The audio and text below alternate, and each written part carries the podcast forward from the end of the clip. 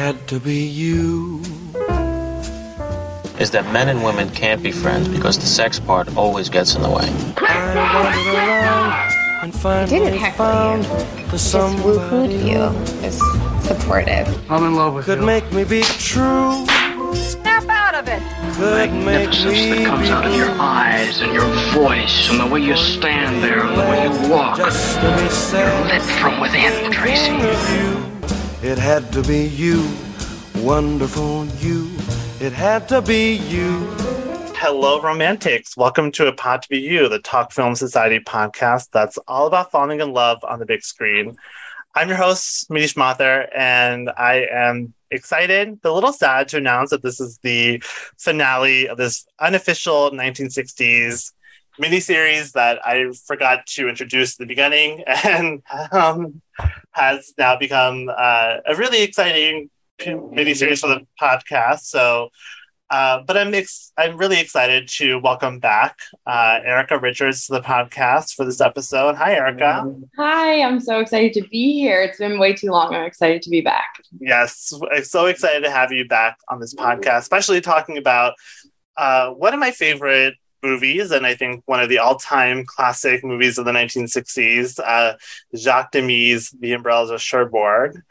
And I believe that you not only are watching this movie for the first time, but you literally just finished it. So I would love to get the fresh out of the oven takes on the film. Okay, I literally just maybe honestly 12 minutes before we started recording. I very much scheduled my day around, okay, I have to get off work and I have to go to this store and I have to get this thing. And then I have to I have this much time to watch the movie. So I have to make sure I watch it before we record. But I will confess, I actually watched a little bit of it yesterday and then I was like, let me stop and then I'll finish it tomorrow. Sure. The end got me a little bit. The end. And honestly, I say that to say it kind of saved it for me. Not that I didn't like it, because I did, but I went into it knowing it was a musical, love a musical, but I was not prepared for it to all be a musical. I thought there was going to be dialogue. And of course, right, I knew it was a French film, so I knew there would be subtitles, but I was really caught off guard when they only were singing. I was like, oh, there must be no dialogue here. Right. And not to say I didn't like it. It was just, I don't think I was prepared for it. So it caught me off guard a little bit. And then I also think in some ways, and that's why I ended up splitting it up, because I think I was distracted by it, if that makes sense. Sure. And that's why yesterday when I started it and I didn't realize that, I watched the first 30, 40 minutes. And then I was like, I need to pause this and finish it tomorrow, because I was just so caught off guard.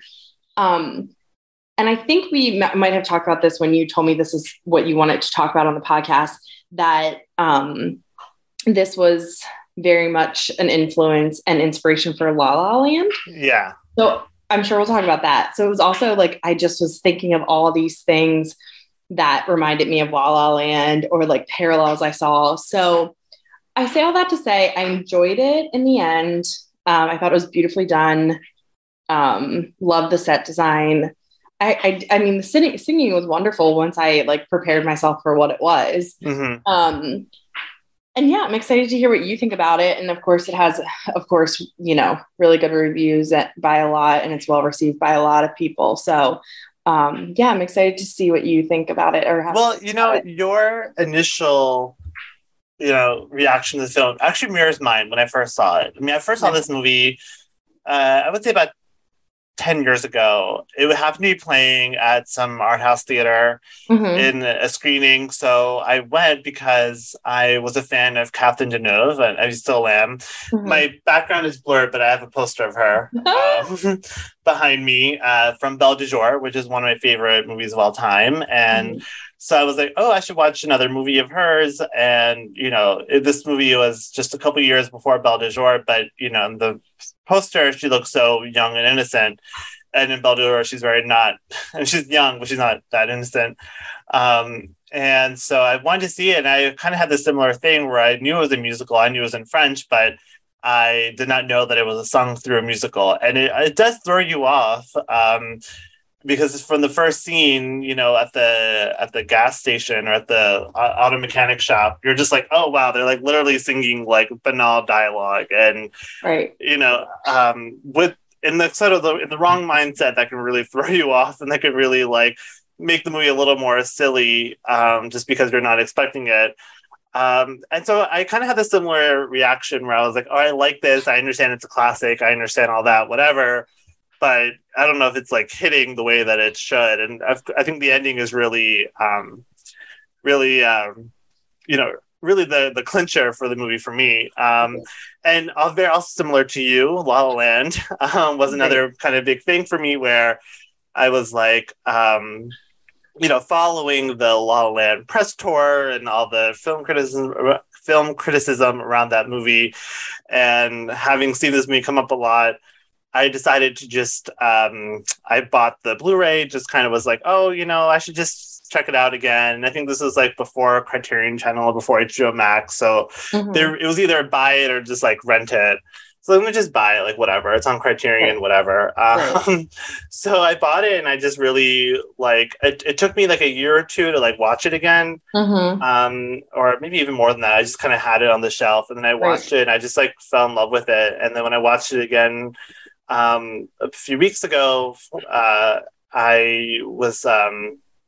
showed it to my boyfriend actually, and we had a good time watching it. And I feel like it really, I think, gets better and better. And I'd be, you know, in some ways it's kind of unfair to make you podcast about it on your first watch, because I feel like the more you watch it, and I think also like the older you get, it kind of opens up more. So I'd be, would love to hear, if you watch the movie again in a couple of years, how you react to it. But yeah, I mean, I think it's a really, I think a really special movie. And I think one that, really highlights, I think like what makes musical such a fun genre. Cause, my whole take on this movie is that like by making it at all singing, it really highlights that like everything becomes so important because it's sung, and everything, all these like minute things become part of the drama, part of the tragedy of the film. But do you have any like history with Jacques Demy or Catherine Deneuve or anyone involved in the film? Like, is this your first Jacques Demy movie? I think so. I can't tell you off the top of my head if it is or isn't, because I'm like, I don't know if I've seen anything else of his, but of course I've heard the name, right? Yeah. And, but I want to backpedal just for a second to talk about what you were saying, how I definitely, when I was watching it and watching the end, I was already thinking like, I need to watch this again. Yeah. And the same with La La Land, right? Where like you're watching it and you're like, ooh, this is going to hit different the second time I see it. You know what I mean? Yeah. Yeah. And I agree with you. I think it's funny because first when I was watching it and it was all the singing, right? After I like got past that, just that, like accepting that, right? I was like, the thing I love about a musical, a standard, like typical musical, right, is that it's like they're so overcome with these emotions of whatever's happening in the scene, they have to like burst into song and burst into dance. And that's what I love about a musical. And this was kind of more like an opera, if that makes sense. Yeah. Like you said, everything was sung, so like everything was important, even the really unimportant moments, right? Like where it's like for example, at the end, and I'm thinking about this because it was what just happened, but like when the guy who's like pumping her gas is asking her like what kind of gas she wants. Yeah. Like it was like it was not silly, but now that we're talking about it, it feels silly because it was like, this is such a dramatic moment and it's really not, right? Right. You can fill her gas tank up. But I think you hit the nail on the head perfectly where it's like, but they're trying to show you that everything in this is important. So everything has to be sung, right? Right. So first I think I was watching it like, this is like not, like it feels like nothing's important because it's all being sung, right? Mm-hmm. Like how am I supposed to know when the emotional moments are happening? Or It all just felt kind of... And at first it all felt like the music was kind of the same. Like there wasn't any like real tone to the music. It all felt kind of jazzy and the same. Right, right. Definitely in the second half, the music like changes. Yeah. But yeah, I, again, all to say, like in the end, it all came together. I was like, okay, this worked. Where right. first I was like, oh my God, everyone's going to hate me because like, I don't know if I like this or not. You know? And I was like, I can't go on here and talk about this like super famous classical like film and be like, it didn't really do anything for me. Because at the end, it all came around, right? And I really felt like the end like really kind of mirrored to La La Land too, where you're like, oh, these people like, they're not going to be together. And yeah, in reality, it's okay. But you're like, oh man, is it okay? Like, this is really sad, you know? Yeah. So yeah, all I had to say, no, I don't think I've watched any of his other films or her other films, but of course I know who they are, right? But now I kind of want to look because I don't think I have. I feel like you would really enjoy Young Girls of Rochefort, you know, which is like a much peppier musical. It's also with Catherine Deneuve. It's very like, it's definitely also a La La Land inspiring movie. Not to center this man's career around La La Land, but it definitely has that like, you know, it was definitely more inspired by like 1950s, you know, Hollywood musicals with like bright sets and bright costumes and choreography, and like the songs do have the like more variance than The Umbrellas of Cherbourg does. So I'd recommend that one. And it's also, I think, it's also a really, really wonderful movie that I think has a really great ending as well. But it's not, I wouldn't call it like a sad movie like The Umbrellas of Cherbourg is. Yeah.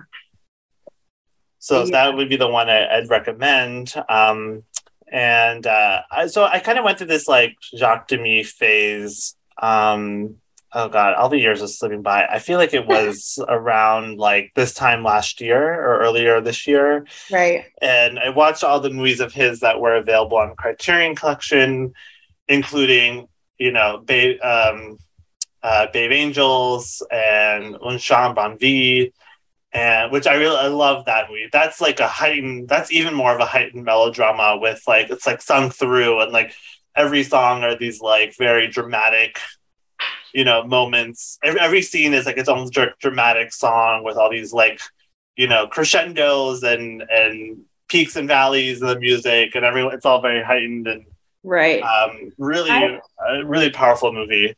Of course, I've seen The 400 Blows. I don't know why that didn't even come to mind. Okay, yeah. Well, I feel like did he? I don't think he directed that. Did he? No, it says he was a writer. Okay, right. So that counts. I mean, it's definitely like, you know, one of his iconic movies. Right. But no, so I just a quick search, that was the only one that really like popped out to me. Yeah. So, you know, this movie is quite well known, but in case some listeners haven't seen it or know much about it, I'll kind of give a brief little summary. So the movie stars Catherine Deneuve as Geneviève.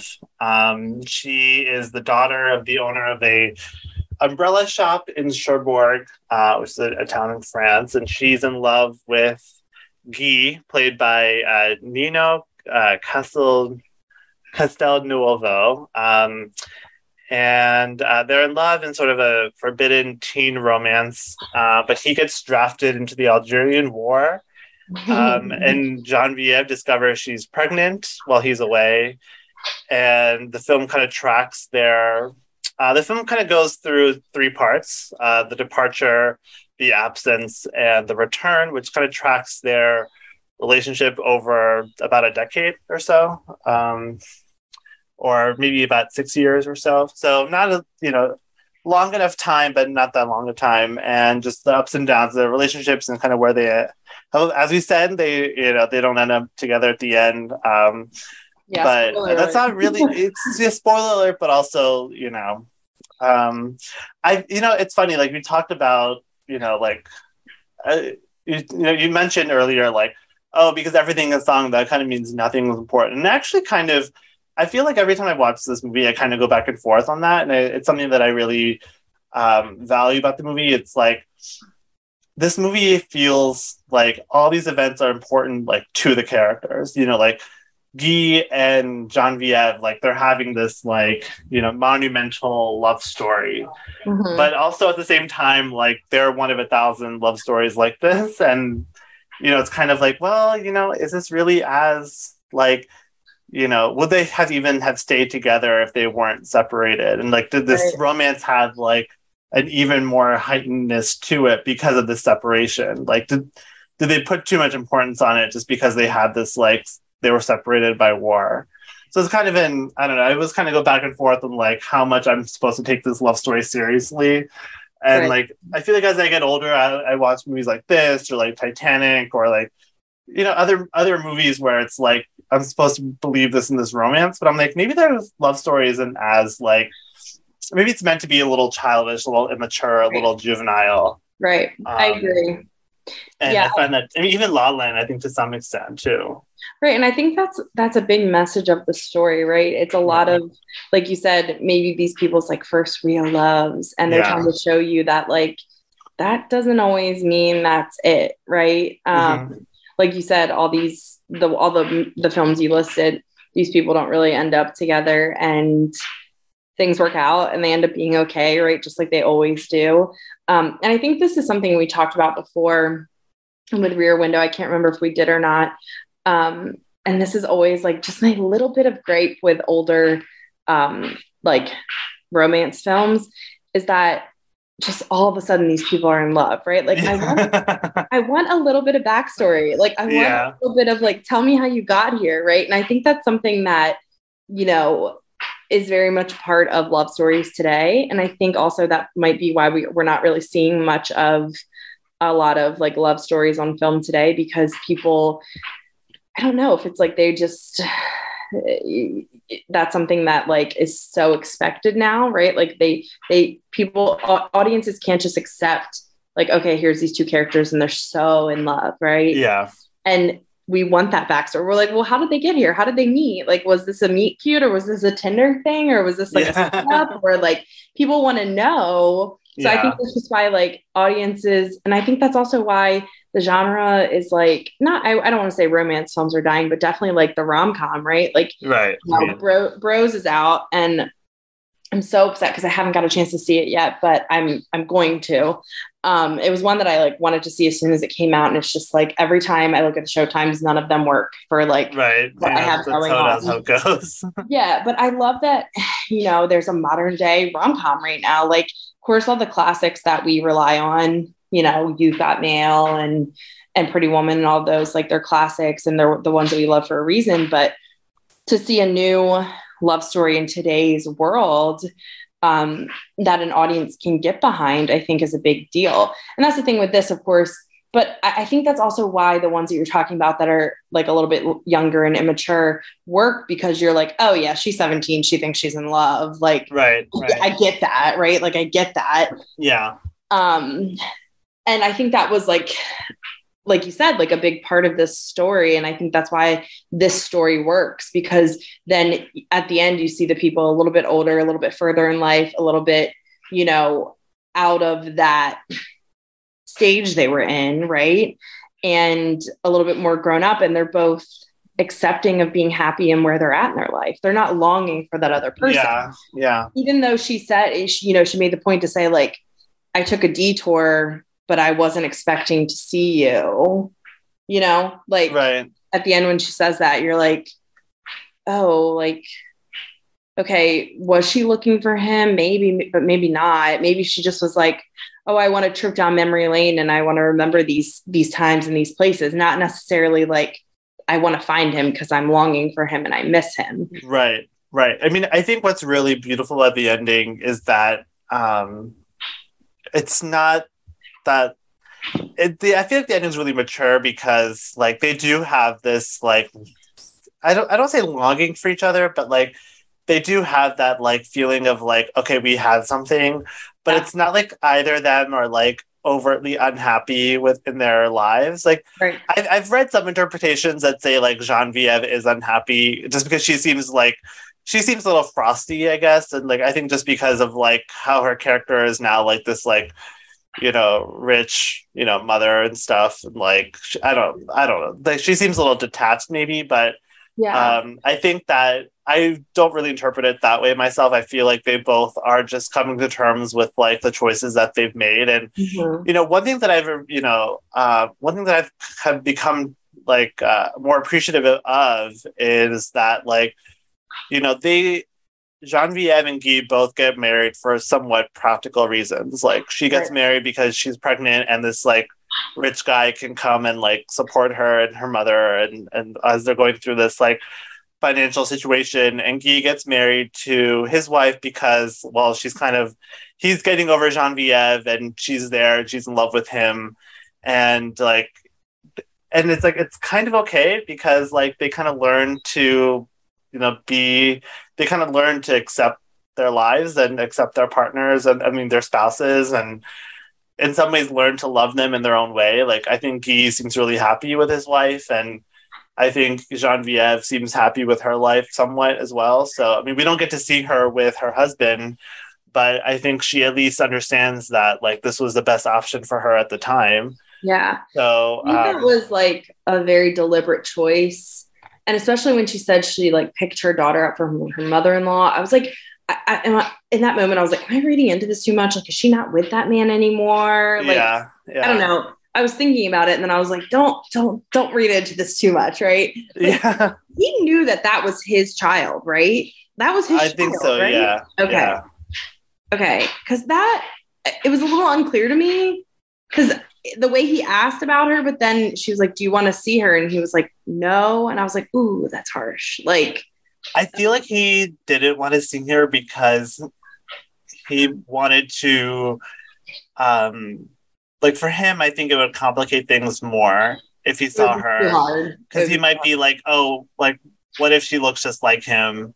And he's like, oh, that's actually my child. But now he can like, I feel like he can go on in this reality where, you know, his son is his child and that girl is this other guy's child, you know, and it's right. Otherwise, this is my conjecture, but I feel like he might feel some like father responsibility if he were to like get to know her. Yeah. See her and play with her. So yeah, I thought the same thing. And then I thought he probably thought like, this will break my heart more than, yeah, you know, like, yeah.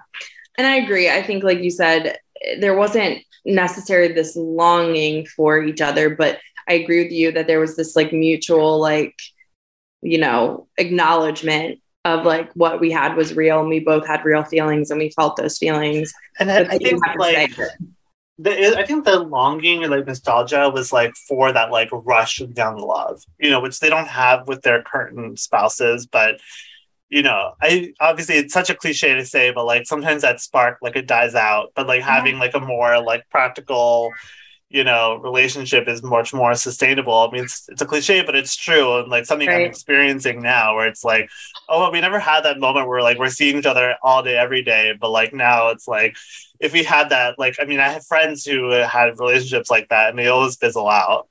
Right.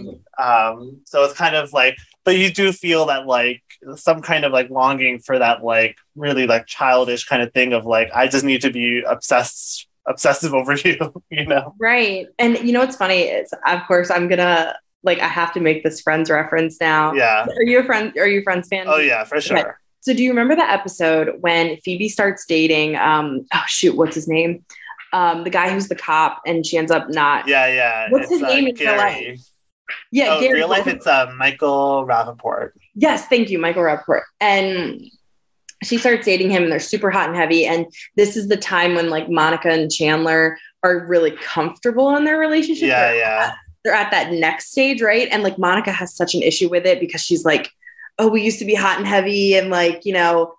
And then Chandler's, I think, I can't remember exactly if it was Chandler or Monica who actually says it, but they're like, yeah, but have you ever been to this stage of a relationship where you're both comfortable and you're very much in love? And it's that thing where it's like, oh, like it is for some people, maybe not everyone, but it's nicer to be in that like comfortable stage and not have to second guess if someone's going to be there or if you're going to be together or, you know, whatever it is, as exciting as the butterflies are in that first stage and that honeymoon stage, at some point, like, you get to a place where you want that, like, security and that, you know, safety feeling. And it doesn't mean that the love isn't as strong. It just means it's a different type of love. And, you know, and I love that scene because it's so true. It's like Monica's, like, you know, she's so competitive.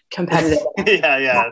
We have to prove that we're so in love and we're so sexy and we're all these things. And then it's like, okay, but we don't need to be those things anymore. Right. Like, I kind of think of it in the way that, like, you know, you grow up the same way, like, you're younger and you're going out all the time and you're drinking and you're partying and you're staying out. And then when you get older, you're like, I just want to, like, be at home in my sweatpants. Yeah. And, like, comfortable and, like, watching a movie. It's the same kind of thing, right? Like, you grow into it. And I think there's really something to be said for that. Yeah. And it's funny because, like, I mean, as we, like, Phoebe and Gary, like, their relationship ends because, like, they move in way too fast and he, like, shoots a pigeon randomly. Yes. And I'm like, hey, if you had let this grow organically, you might have found that out before you, like, changed your living address. Right. I mean, granted, moving is always easy in a sitcom, but still, I hate packing. So anytime people characters move in sitcoms, I get very stressed. Right. Well, and if you even remember, she, like, was hesitant about it in the first place. Yeah, exactly. She was hesitant about it. And then it was so funny because it was like, oh, Chandler, like, you can talk him out of it. And then Chandler was like, you gotta go with this guy. Cause he just was like, oh, I'm so in love. And I'm so, she had that, like, stability with Monica. I mean, the Monica and Chandler relationship is, like, one of my favorite TV relationships. Yes. Cause I feel like they complement each other in so many ways. And, like, the way that, like, Monica, like, you know, someone who's very competitive and very, like, my way or the highway, like, she actually really, like, concedes to him and he, like, concedes to her, even though he's, like, very sarcastic and very, like, self-absorbed. It's such a really, I think, a really healthy relationship. Even they have their ups and downs, but, like, I think they're really strong. And I feel like a really great example of kind of, like, what, I mean, amazing to connect Umbrellas of Cherbourg with Friends, but, like, you know, that's, listen, if there's a way to make...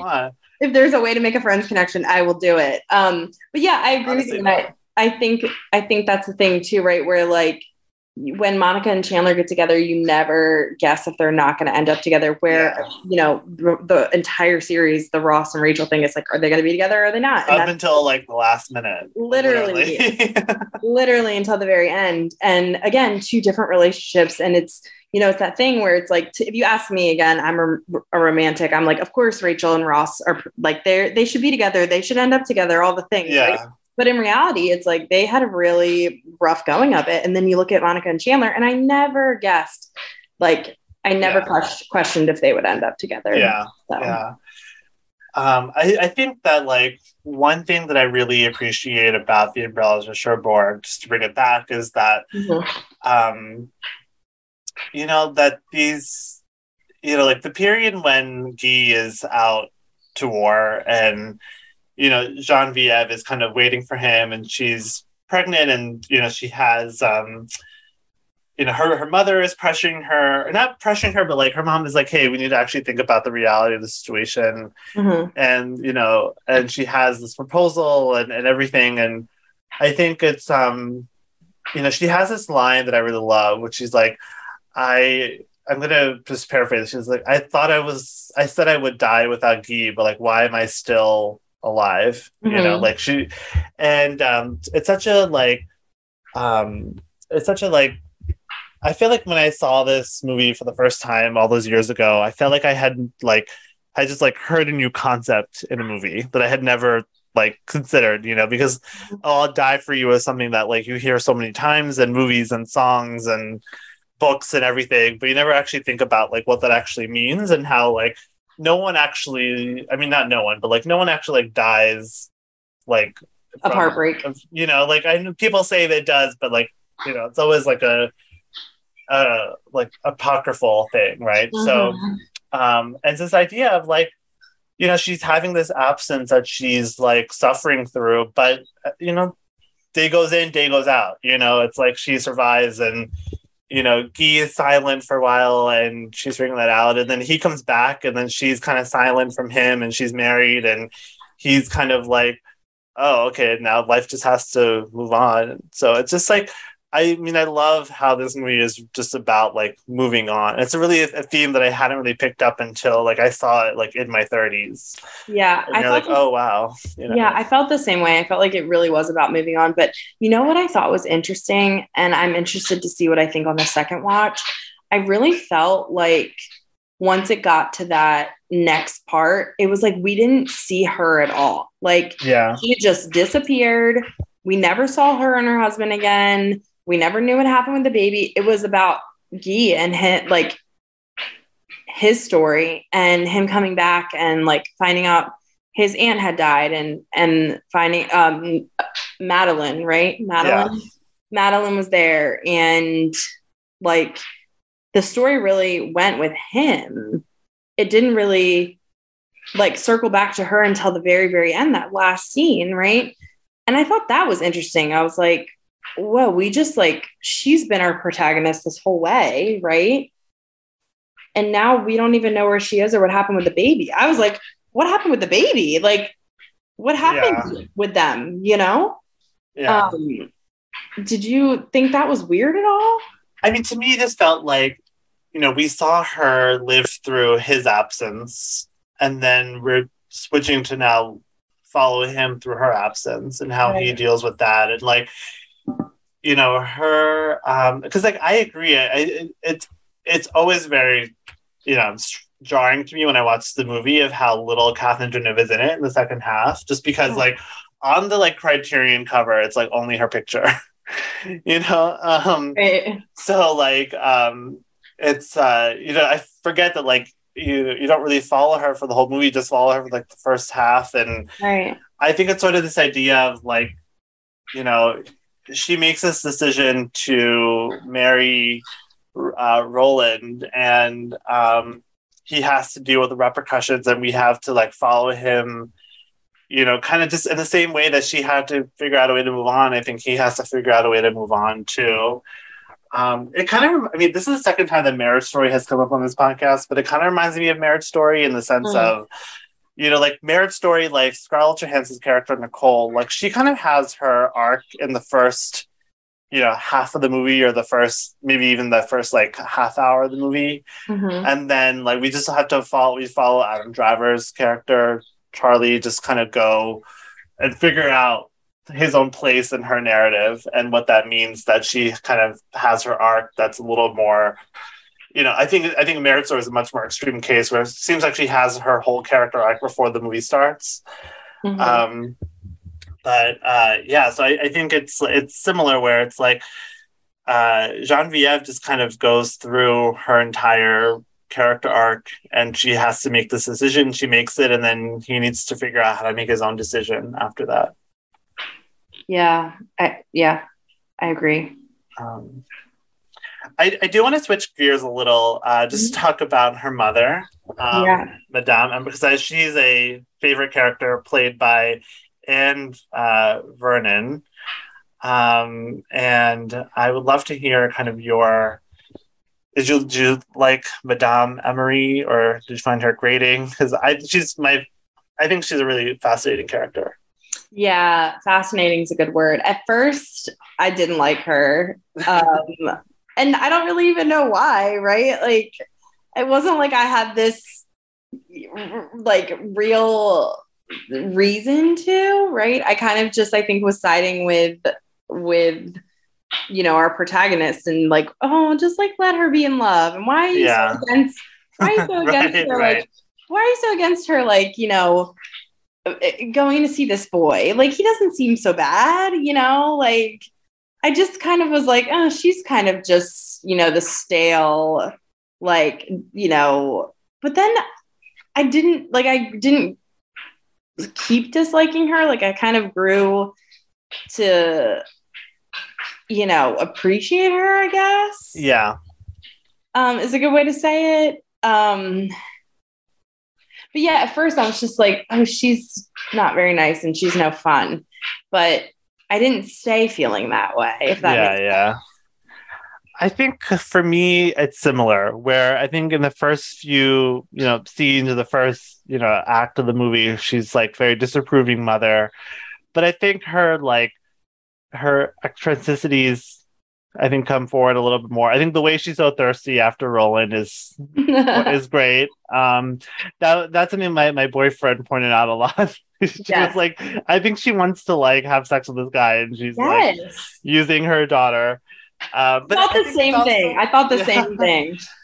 I mean, the thing is, it's probably true, and but I also feel like she kind of has a point where she's like, our shop has no money. You're pregnant. Your boyfriend, not even a husband yet. He's off in war. He could die any minute, and I doubt he did any paperwork to have any money go to her while he's away. So he has his own dependent and his aunt. So really, you are kind of you have few options, and Roland is an option that could actually be really beneficial for you. And to me, it's I feel like she comes across warmer the more I watch the movie. Yeah. She comes across more she really does. She's not being disapproving just for the sake of being controlling. I felt like she's actually being no, but you're in a very precarious situation.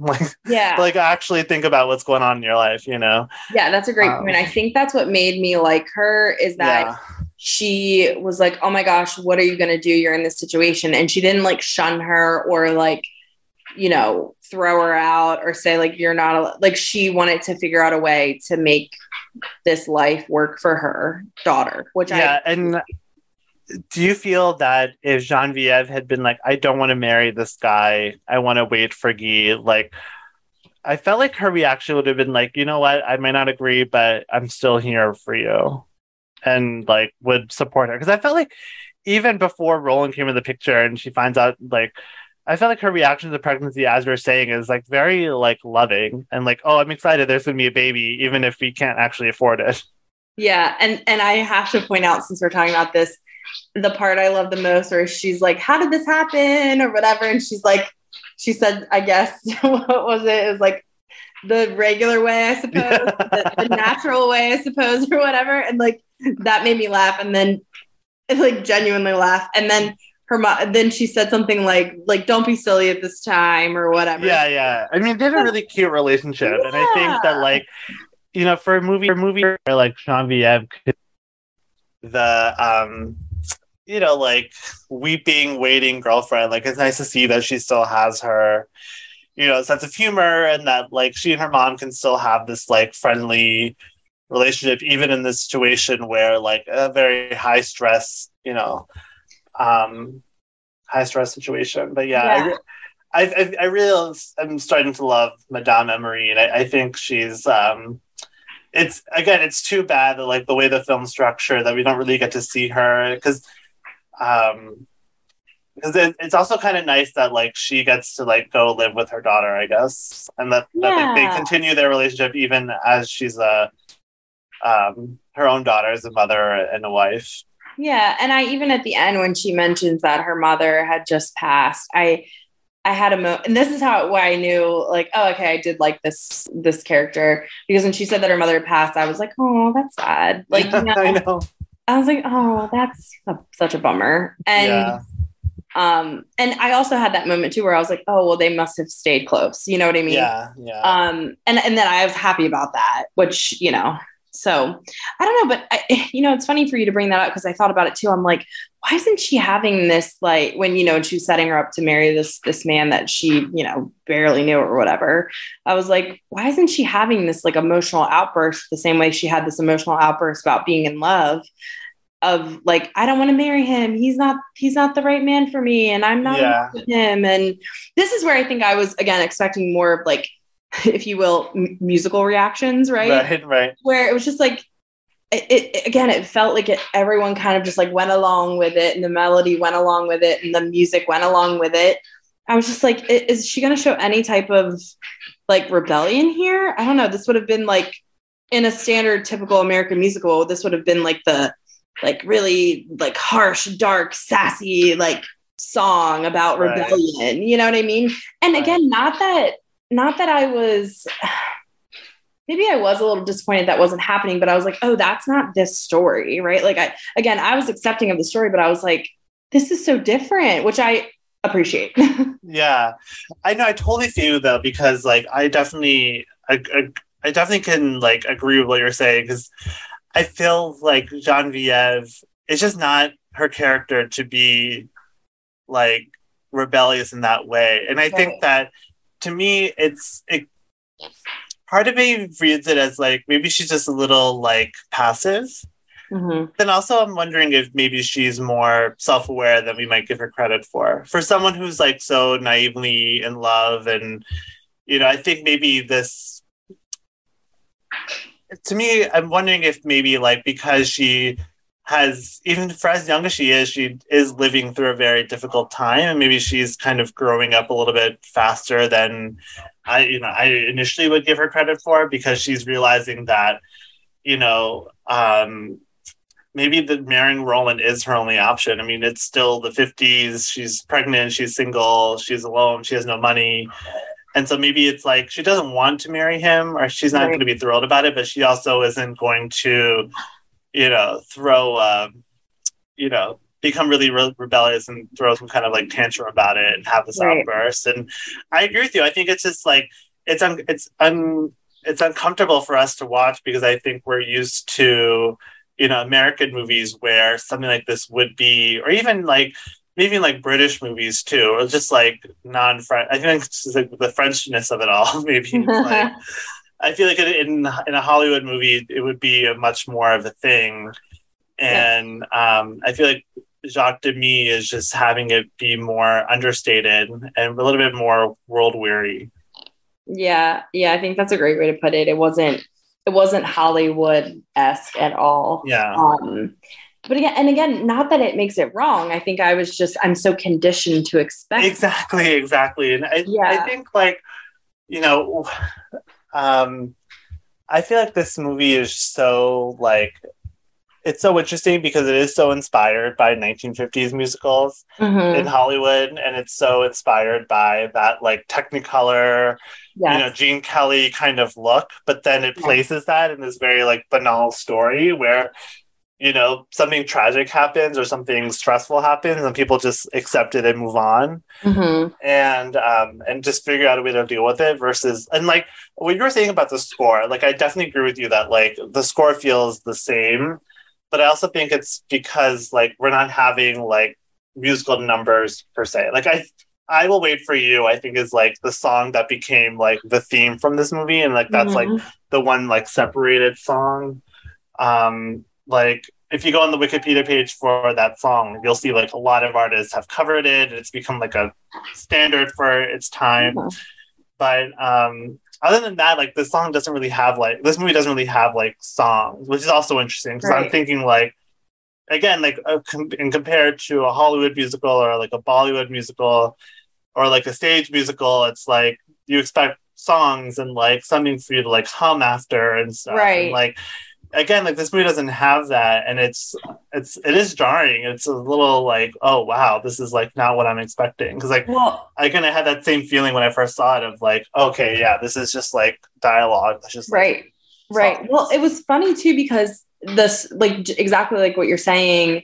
The typical musical, the songs kind of follow the timeline of the story too, right? Yeah. Like there's going to be certain type of feeling songs at certain points to hit those plot points, right? And I had to laugh because to me, the most emotional song, if you will, performance, if you will, is when he's deciding to quit his job at the shop. Yeah. Like when he gets accused of like not doing the oil change correctly or whatever and ruining a man's engine on his new car. And I was like, this is the most emotion any of these people have shown. I was like, what is this? And like, I had to kind of just giggle. And then I was like, okay, again, this is very French. I don't know. Like, but I had to laugh to myself because I was like, I feel like this is the most emotional scene we've seen. Like, yeah, you know, emotional in just like showing of emotion, right? Like they were both very clearly angry and upset and mad, but I was like, that seemed to be the most emotional scene. I don't know. I really wish that like I I or someone could have like interviewed Jacques Demy about that, because I definitely had that same thought of like this scene, which is like so inconsequential or whatever, like this is like the most like theatrical or like one of the most theatrical moments in the film, and like theatrical is the perfect way to put it. Yeah. And the scenes where people are like having these like major life decisions being made, they're very understated. And like there's got to be some kind of like commentary, I guess, or like, because you know, Jacques Demy, like he's a part of the French New Wave, like he has his film history up to that point. So like, I'm wondering if he was like playing with like Hollywood standards or what, because like, I'm just curious. And like, it's something that I find so fascinating about him as a filmmaker, especially in movies like Bay of Angels and Lola, which is a prequel to Umbrellas of Cherbourg. And, you know, on Chambre en Ville, like, you know, like he's playing with so much conventions that in Hollywood, and it's like I just would love to just like pick his brain about it, because like he's like he became one of my favorite directors like throughout that time, where I like watched a lot of his movies just because like his movies just have this like unique rhythm. Like another movie I think you would really like is Donkey Skin, which is kind of like a fantasy musical with Catherine Deneuve. It's like very much like in like medieval times, I think, or like very like ye old Renaissance fairy tale type. So very funny too. And like there's a part with like Catherine Deneuve running around in a donkey costume, and you're just like, only Jacques Demy could really think to put her in that, because I feel like we always consider her as this like porcelain beauty, you know? Right. But I think he's just such a fascinating filmmaker, and I think he has such a like rhythm and vibe and aesthetic. And I think, you know, as someone who is really loves Hollywood musicals, it seems like for him, it's really cool to see him play with a lot of these, you know, standards and conventions. Yeah. I also really loved, I'll definitely add his stuff that you're mentioning to my list. And I really loved a lot of the camera work in this. There really wasn't any dancing, which I also, you know, you come really like to expect in a musical. Yeah. And I thought that was interesting, because they weren't doing these like pullbacks of these like, you know, wide shots to show, you know, thinking of like something like Gene Kelly Singing in the Rain, where you're just like, you're seeing the whole picture, right? There was a lot more of like traditional kind of camera work, if you will. And I loved the one scene where I'm trying to remember what part this was. Maybe it was right after he tells her, like, I'm going to have to go away or whatever. And they're coming down the street, but they're like kind of gliding. They're not like, he's pushing his bike beside him. Do you know what I'm talking about? He's got his arm around her, and they're just like kind of gliding. And I was like, oh, this is like not a thing that was done yet, I felt like. And I feel like he did it really well. And there was like a couple other moments of camera work and shot composition that I was like, oh, I really love this. And like that didn't feel typical to a musical. So I appreciate that. And I really liked a lot of the camera work. And again, like there was like no dancing. Am I right? Like there was not dancing. Yeah, and I think what's interesting is, like, this movie's called The Umbrellas of Cherbourg, and with a title like that, like, it's just a very musical title, and I think even, like, the beginning, there's, like, it feels like there's going to be, like, I feel like this opening credits feels very, like, okay, this might be, like, a dancey musical, you know, and, like, I'm expecting numbers with, like, you know, umbrellas opening and closing and twirling, you know, and it feels like it's almost like a joke to the audience, because like the umbrellas hardly really figure into the plot. Like, I mean, the store is you know, one of the main settings, of course, but like once Geneviève gets married and, you know, Guy comes back and the store is sold and being remodeled and stuff. And it's kind of like, oh, wow, something that I was expecting, I didn't get. And the title is almost kind of like a little bit of a poking fun at the audience for expecting something very much like Singing in the Rain or something, you know? I 100% agree. Yeah. I 100% agree. And also the set design, right? Like it was so colorful and cute, and all these designs and patterns and pastels and bright colors. And I was just like, oh, this is such such a setting for a musical, right? Like, and I think that was also kind of poking at the audience, like, haha, look at this, like, really fun set design, but we're not going to use it the way you think we are. Yeah, exactly. It's just like it's very cool. Yeah. And a couple other things, like, I love the part when Guy is just kind of like depressed, going to bars and like seeing prostitutes. It's just like very like, again, it's something you don't really expect to see in like a Hollywood musical, you know, at least so explicitly. Yeah, I almost forgot about that part. And I love that, like, it's just so casual, you know, mm-hmm. There's no judgment, no nothing. He's just, I mean, I guess I don't, you know, I can't remember if she's explicitly a prostitute, but that's kind of what, or a sex worker. Yeah. That's kind of my impression. But it's like, it's a very just like chill, you know, no judgment. He's just like gotta, you know, he's lonely and he just needs a companionship. And she seems like a nice lady. And I just like kind of love that part because again, like we don't really see that often in musicals. At least like musicals that like aren't explicitly about that kind of, you know, life. Yeah, I agree. I'm glad you brought that up because I almost completely forgot about that part. Yeah. It seemed a little out of place, but it still somehow worked, right? Right. Yeah. Again, it's like there's something just so... Is it also poking fun at the audience because musicals are so like fantasized and not about real life, and this is one of those musicals that is like, well, this is what really probably this guy would have done. And, right. As like a war veteran who's like out of a job and stuff. Yeah, definitely. Yeah. I think that like I think the reason why this movie has to be a musical is that like it's kind of sheds, I feel like it like, yeah, like satirizes or kind of like makes us think about sort of the conventions of a musical and like how, you know, like these everyday, mundane, normal situations become so like, you know, heightened. And we see that like all this stuff that we would normally see in a musical, and it becomes, just so like theatrical in a way. Yeah. Any thoughts on Roland and Madeline as like the two, you know, consolation prizes, I guess. Yeah.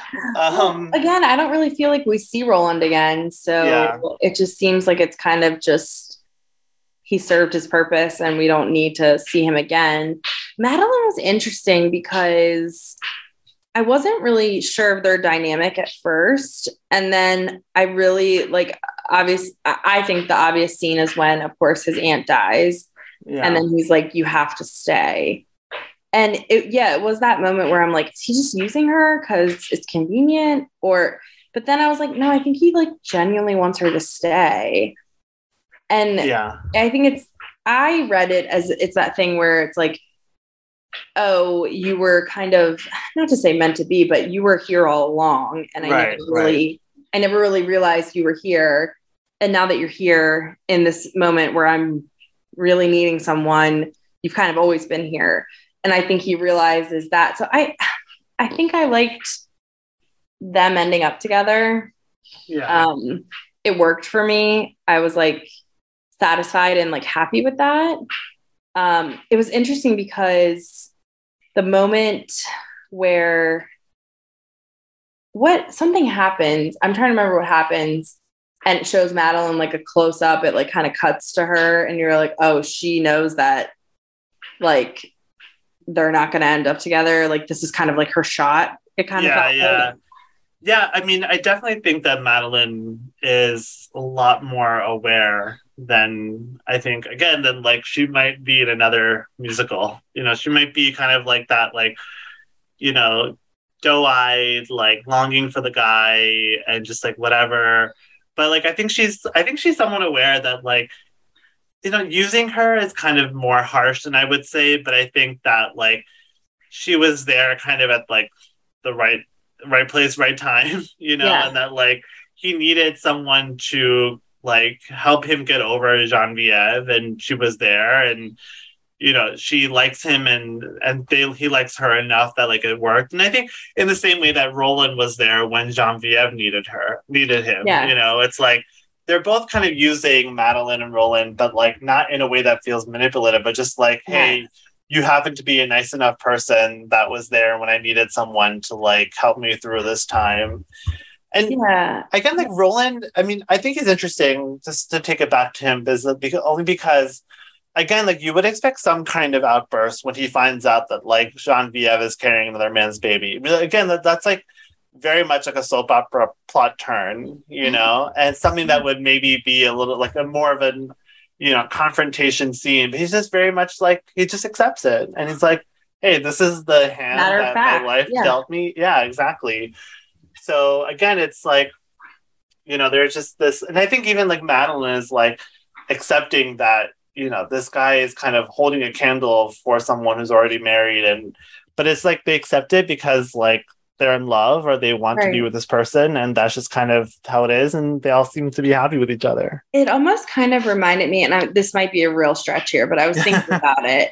It almost kind of reminded me of like cultures that have like arranged marriages. Yeah, yeah.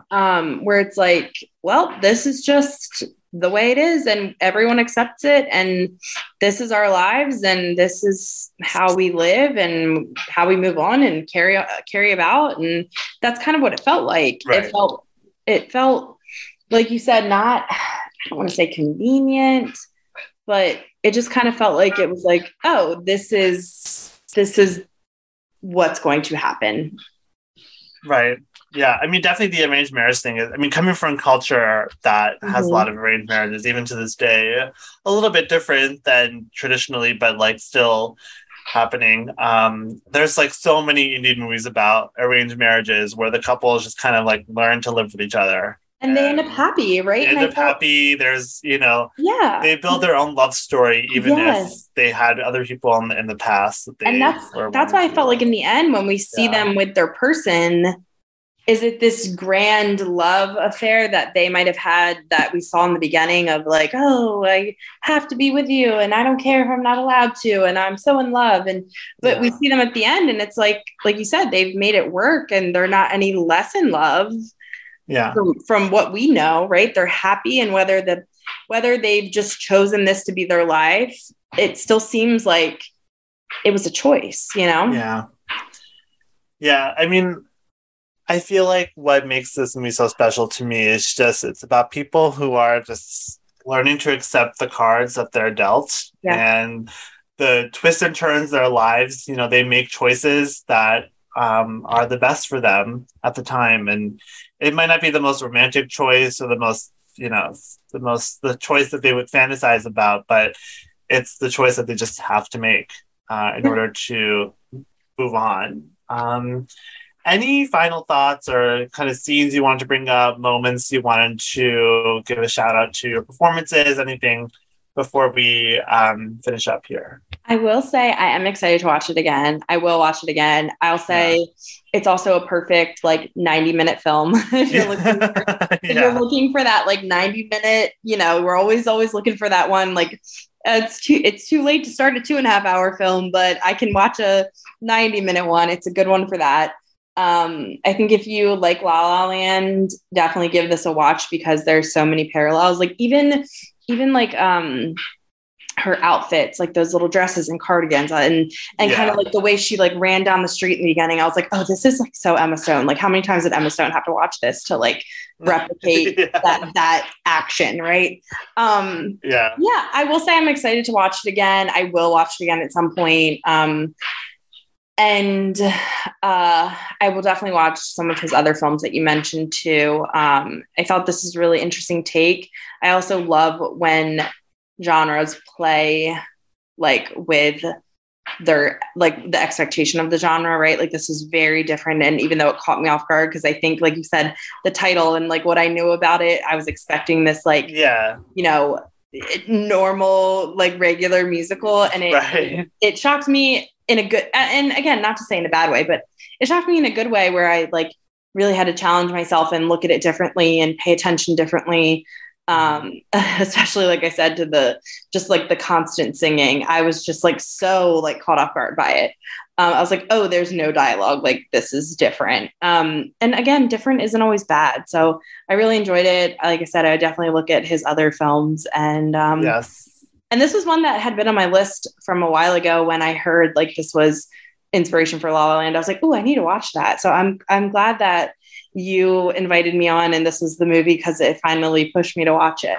Yeah, I'm really glad too. And I do recommend you and anyone listening to look out for Jacques Demy's other films, especially Young Girls of Rochefort, which is very much more straightforward take on like old Hollywood musicals. Like, they are dance numbers and they feel like dance numbers. And, you know, very much inspired by, you know, the Gene Kelly, Stanley Donen era.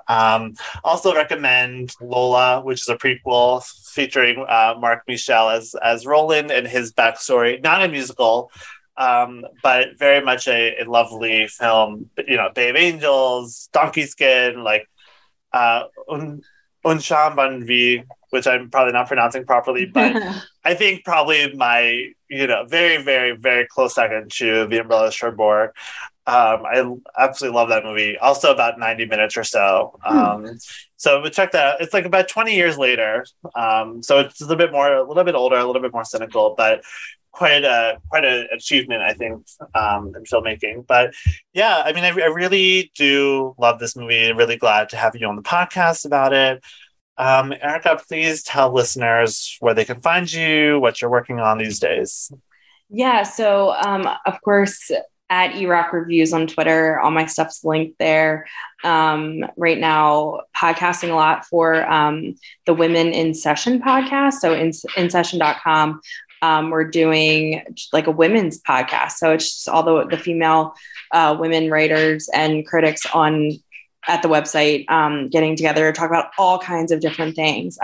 We did a few Hitchcock episodes. Yeah, I saw that. Yeah, and we just recently talked about like 90s horror films. I did my 3 favorite 90s horror films. We talked about it last night, so it should be out later this week. When this comes out, it'll be like a week or two ago. Yeah.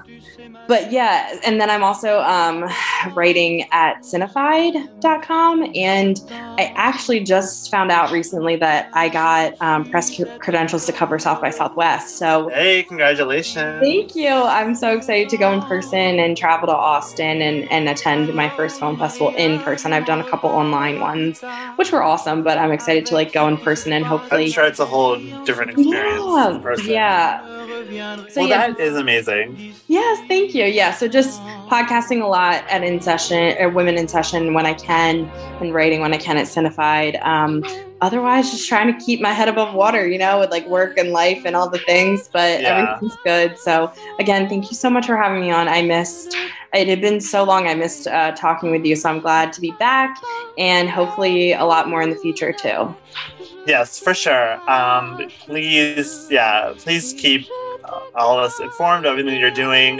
Listeners, if you love Erica, which you probably should, if not, you can stop listening to this podcast. But if you do love her, go back and listen to our Rear Window episode from March of 2021. I think an absolute gem of an episode talking about our mutual fave guy, Hitch. That was so fun. Such it a was good. Great. And talking about Rear Window, a classic movie about romance and marriage and commitment. And as I mentioned at the top of the episode, this is the finale to this 1960s miniseries. Next, we're going to be doing a miniseries on kind of, I think, what I'm calling bad romance, kind of a loose definition of what that means, but it'll be some unconventional films like some unconventional films that you might not consider a topic for this podcast, but we're gonna break the norms a bit and try something new and get a little experimental and weird here. I think first up, I'm going to have the Talk Film Society editor-in-chief talking about Quentin Tarantino's Jackie Brown, which is, I think, one of the most tender romances I've ever seen. So it'll be a lot of fun to dig into that movie. And of course, any chance to talk about, you know, Pam Grier, I will take. So look out for that. It should be coming out in the next 2 weeks, 2-3 weeks with Marcel. So excited about that. Erica, thanks again. Listeners can find me at Vertigate314. Also, please follow the podcast at A Pod To Be You, and remember to rate, review, and subscribe to help you find the show. This miniseries is a lot of fun, talking about movies like Romeo and Juliet and Bob and Karen, Ted and Alice, and Down with Love way back in June. And so I hope you all had fun going through this decade, but looking really excited about the next miniseries. And I'm enjoying these miniseries. We're almost getting up to the 100th episode, so I think we'll do some miniseries for every 10 episodes until we get there. So, well, thanks for listening and have a great day.